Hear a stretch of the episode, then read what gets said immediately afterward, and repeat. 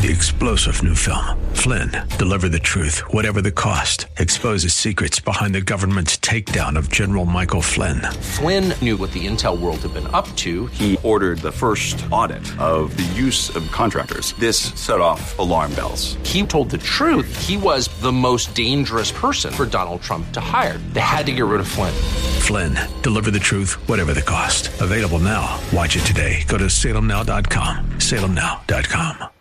What it means to be crucified with Christ. That's the subject of our time today, here on Truth for Today with Pastor Phil Howard. Won't you join us?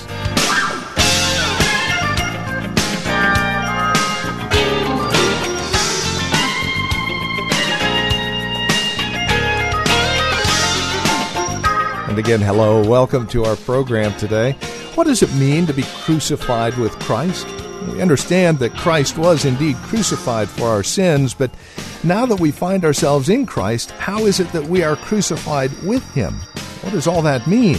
Well, that's the subject of our time today as our teacher and pastor, Phil Howard, returns us to the book of Galatians and our series, The Gospel Brings Freedom. The Apostle Paul is pretty emphatic on the point that this gospel freedom is indeed true freedom, no strings attached. With more, here's Pastor Phil Howard. The declaration of God, it's a courtroom term, so you hear language like it's forensic. Some of you watch CSI on TV, forensic evidence. It's a courtroom term in which you come before a judge, and the judge either says guilty, thus condemned, or not guilty, we declare you right in the sight of the court. That means the judge has a certain set of standards, and it came from that original word to measure something, dike, and it meant to just measure, have norms, have boundaries. And he says, you pass all the standards of the court to be declared to be right in the sight of the court. I declare you to be right. Justified means the judge pass a sentence on you. I declare you to be right. Well, how can he ever declare you to be right? I thought we were sinners. We are through and through. All we have gone astray. Romans 3:14 counts. No one seeks God. Our mouths are filthy. Our feet are swift to shed blood.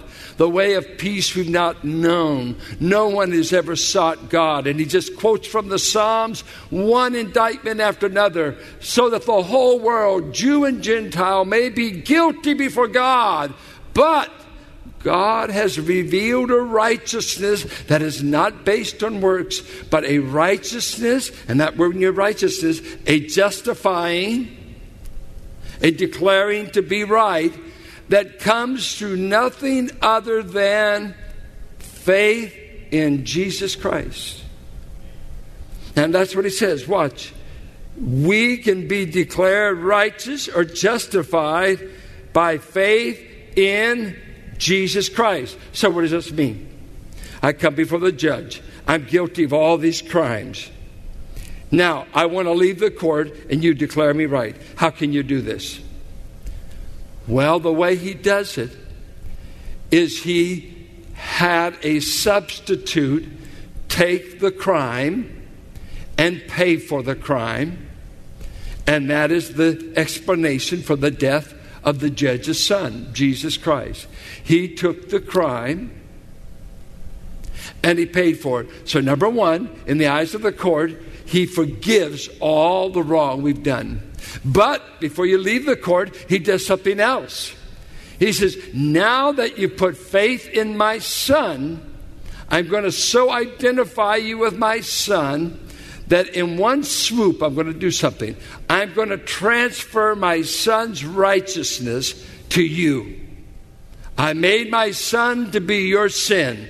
That takes care of your guilt and grants you forgiveness. But that's just negative. I got rid of what's negative about you. But you're still naked before me unless I clothe you. So now I'm going to impute. Now get that word, impute. Romans 4 put to your charge, put to your credit, a righteousness not of your own, but the righteousness of my very Son himself, so that I can say, you are righteous in the eyes of the court, for I see the righteousness of my Son to your account. That's the gospel. 2 Corinthians 5:21. For God made him, the Son, to be sin for us, the one who knew no sin, that we might be made the righteousness of God in Christ Jesus. 1 Corinthians 1:30, for to us Christ has become redemption, salvation, and righteousness. Christ is my righteousness. We used to sing a song here. It went this way. We have come into this place to magnify his name and worship him. We have come into this place to magnify his name and worship him. Then the second stanza, he is all my righteousness. I stand complete in him and worship him. He is all my righteousness. I stand complete in him and worship him. Wait. If he is all your righteousness, what else do you need? You think you're going to do a few little good works over here to doctor up the case? No, God declares you to be right in the court when you have put faith in his Son, Jesus. The righteousness of his Son is transferred to you, and God can treat you as he treats his Son. Not condemned in the eyes of the court, you're right. This is what it means to be justified by faith alone. Now, you must know the great battle that happened with Martin Luther and the Roman Church was this. Luther said if anyone could have earned heaven by being a good monk, he would have. I believe he fasted around 3 times a week.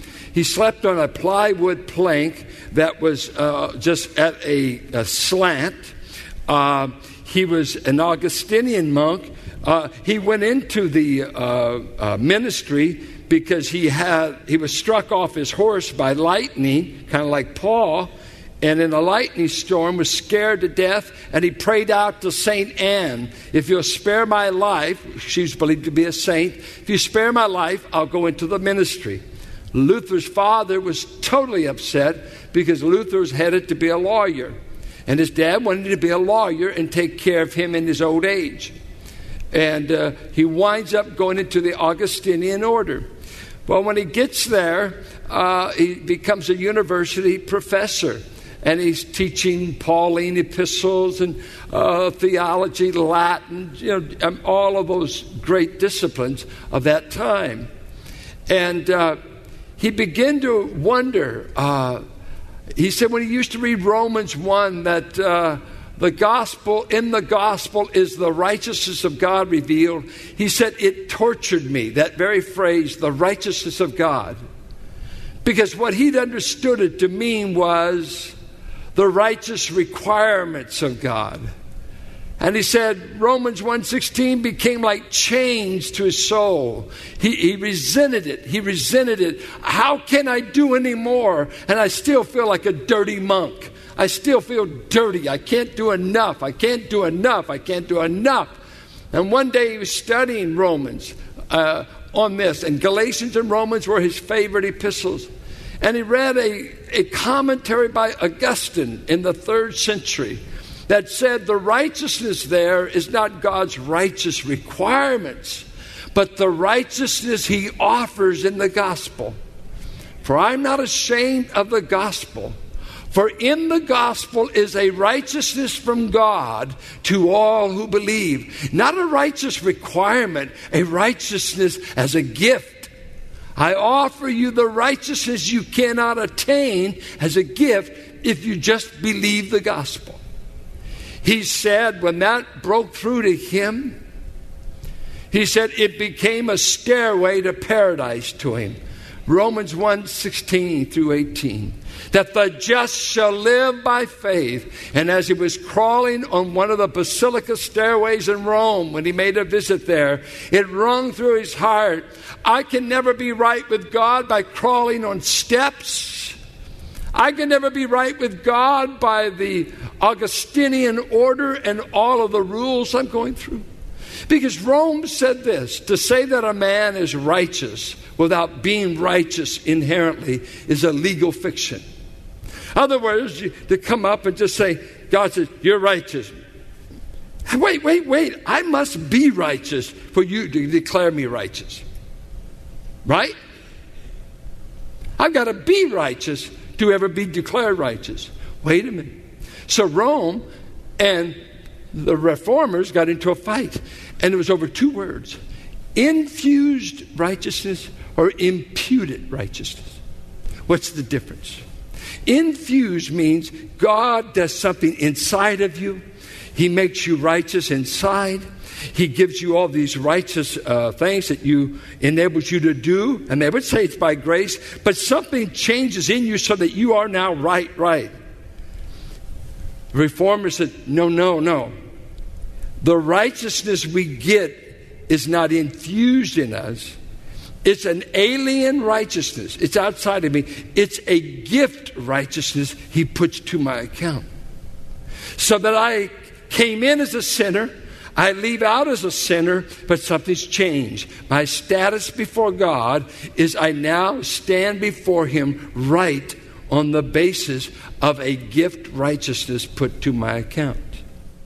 So we say the righteousness of Christ is imputed. There's a battle going on now in theological circles. It's coming out of England, and N.T. Wright and others are saying this kind of a heresy. What's imputed to you for righteousness is your faith. That he makes your faith the righteousness imputed. No. Faith is the empty hand that gets a righteousness outside of its faith. It receives the righteousness of Christ received by faith alone. Now, no one can be just or be declared right before God on the basis of law works. 2, one can be declared right before God by simply putting their trust in Christ Jesus alone. And if you will take him alone, God will declare you to be in the right forever. Now, we come to some very difficult verses. Verses 17 through 19. And Jim, Kyle, don't come up to you because I'll smack you.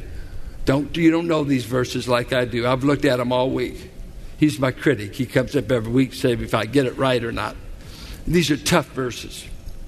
Real tough. They're hard to interpret. And I have to read to you. If I study and sweat, you got to hear what I studied, right? I think, I don't want to hear this. Too bad. I've been sweating all week over those two verses alone. 16 is very easy. But 17 says, if while we seek to be justified in Christ, it becomes evident that we ourselves are sinners. Does that mean that Christ promotes sin? Absolutely not. If I rebuild what I destroyed, I prove that I am a lawbreaker. For through the law I died to the law, so that I might live for God. Let me give you what the best argument I think I heard on it. If you want to read Galatians by John Stott, by James Boyce, I'll give you 10 other authors if you want to read them. This is because everybody admits there's so many views on the verses, I can't give them all to you. But it seems to be in the context what he's saying is that he's refuting an error of what they're saying about this teaching. If a man is justified before God by faith alone, and he doesn't have to observe law works, and he doesn't have to observe any certain rules that you can impose on him, won't he become lawless? Won't he want to sin more? Come on, there's something you got to do. And let me state it. This is how the argument stated. Your doctrine of justification by faith is dangerous, Paul. For by eliminating the law, you're eliminating a man's sense of moral responsibility. If you can be accounted righteous before God by faith alone, plus no works, Where's the standard of morality we will live by? Where are the Christian standards for conduct? Your doctrine is dangerous.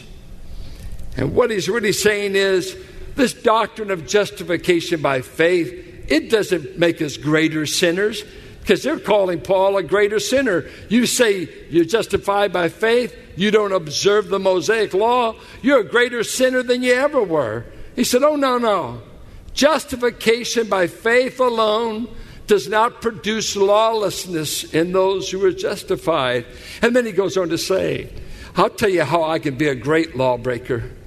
If I go back and rebuild the theology I took apart when God showed me Christ alone is enough, if I go back and put the converts under the law and put them under a work system to make them really have a status before God, I will promote sin. Christ would be promoting sin, and God forbid that he would ever save us to make us lawless.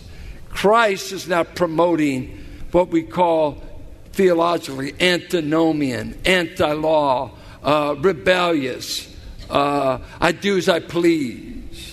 And this is the common attack. He said the same argument. The reason we argue for this position is Romans 6-8 takes up the same argument. Shall we continue to sin that grace may abound? Well, you just taught us justification by faith. Yeah, but what about sin? Does this doctrine not say go ahead and sin all you want because you've been given a status of righteousness, so it doesn't matter how you live? You don't even have to keep the Mosaic law. And those who are concerned about ethics and concerned about morality, they get afraid of a doctrine that we tell the sinner, what do I do? What do I have to do to be saved? I'm strung out. I'm this sin. I'm doing that sin. All you've got to do is believe in Christ. And it doesn't matter how I live. Is that what this says? That's not the issue right now. You must exercise faith in Christ, and we offer you no other terms right now. Christ alone is all you must do.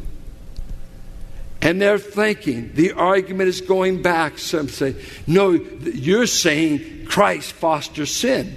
This method of justification to be declared righteous on Christ, he is really propagating loose living among us.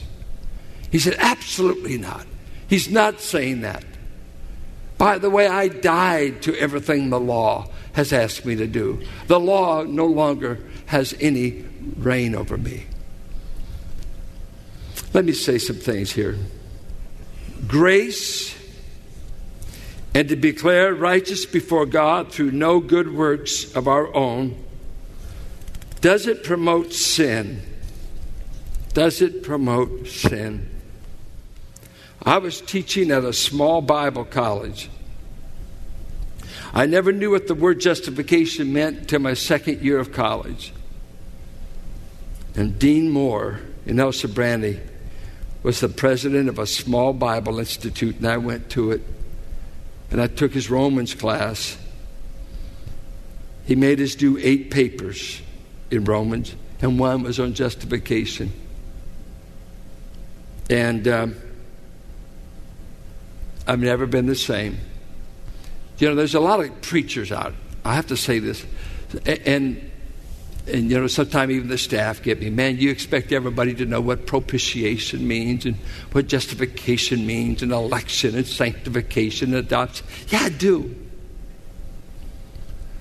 Because I was living in a fog, saved, enjoying God, but my whole world just opened up when I started understanding great biblical terms and their meanings. It was like a second rebirth in me at this little Bible institute with about 40 students. And when I'm looking at the Greek text and I'm saying, wait, declared righteous? And I had to memorize this definition. Justification is that judicial act of God whereby he declares a hell-deserving sinner to be righteous based upon the imputed righteousness of Christ. And I memorized that in 1965. Just like that. that judicial act of God whereby he declares a hell-deserving sinner to be righteous based upon the imputed merits of Christ. That is fabulous. I could shout over that for a month.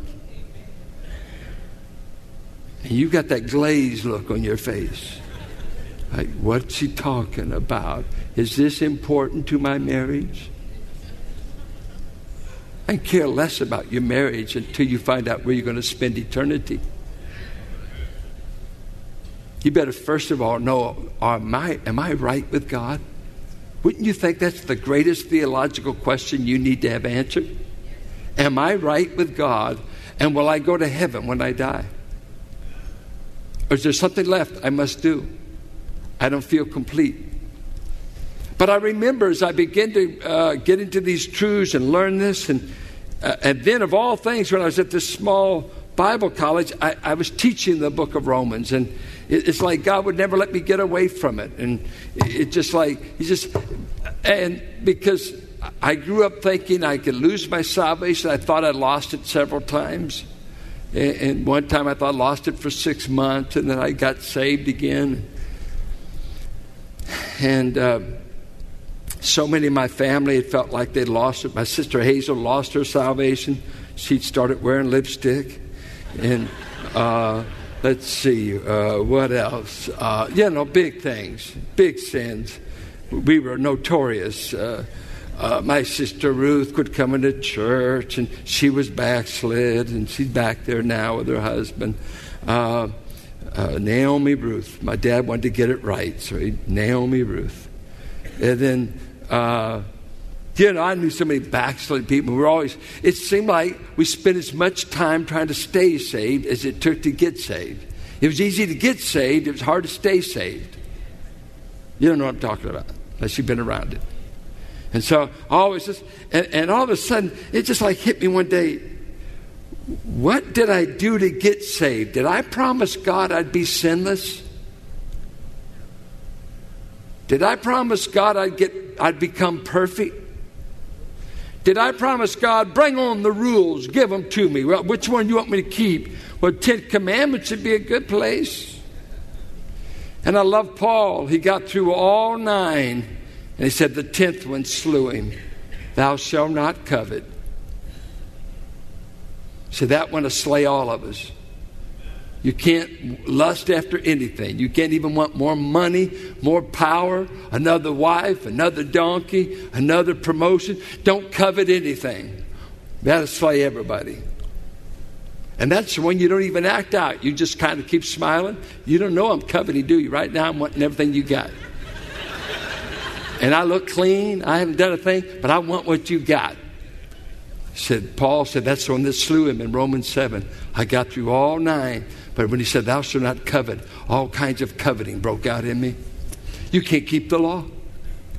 And so I thought, when I was being disciplined by some men in love, trying to warn me, that what their big fear was, this teaching will lead to lawlessness. This teaching, what rules are you going to live by, son? Well, I'm saved by grace. I'm saved by faith. Yeah, but come on, there's got to be more than that. Well, it says here, I'm saved by grace through faith plus nothing. Come on, what else do you promise? Well, you're going to be lawless. You're going to be loose. You're just throwing away all the rules you grew up with. As though the Christian life needs rules to be lived successfully.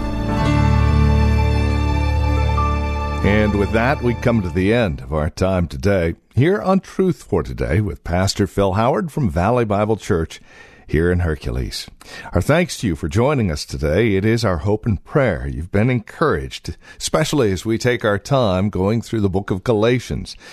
If you'd like a copy of today's message or the series today's program was taken from, feel free to contact us and mention it by name. The Gospel Brings Freedom. That's the title of the series, or simply mention today's date for a copy of today's program. And we'll get a copy out to you. You can reach us at 855-833-9864. That's 855-833-9864. Or visit our website, truthfortodayradio.org. I will also link you in to our church website as well here at Valley Bible Church. Again, that's truthfortodayradio.org. As we conclude our time together today, I would remind you that if you would like to become a supporter of Truth for Today, we have, right on through March of 2017, a donor who's willing to match dollar for dollar any contribution raised, again, through March of 2017. So would you consider sending along a donation today? If the broadcast has encouraged you in any way, we'd love to hear from you as well. Whether or not you support us financially, we would love to know how this program ministers to you and blesses you and strengthens you in your relationship with Christ. Take a moment. Get a hold of us today at 855-833-9864 or write to us, 1511 M. Sycamore Avenue, Suite 278, and that's here in Hercules. The zip code is 94547. Or simply stop by our website and drop us an email. Again, the web address, truthfortodayradio.org. We do thank you for joining us today, and trust we'll see you next time we get together for another broadcast of Truth for Today with Pastor Phil Howard.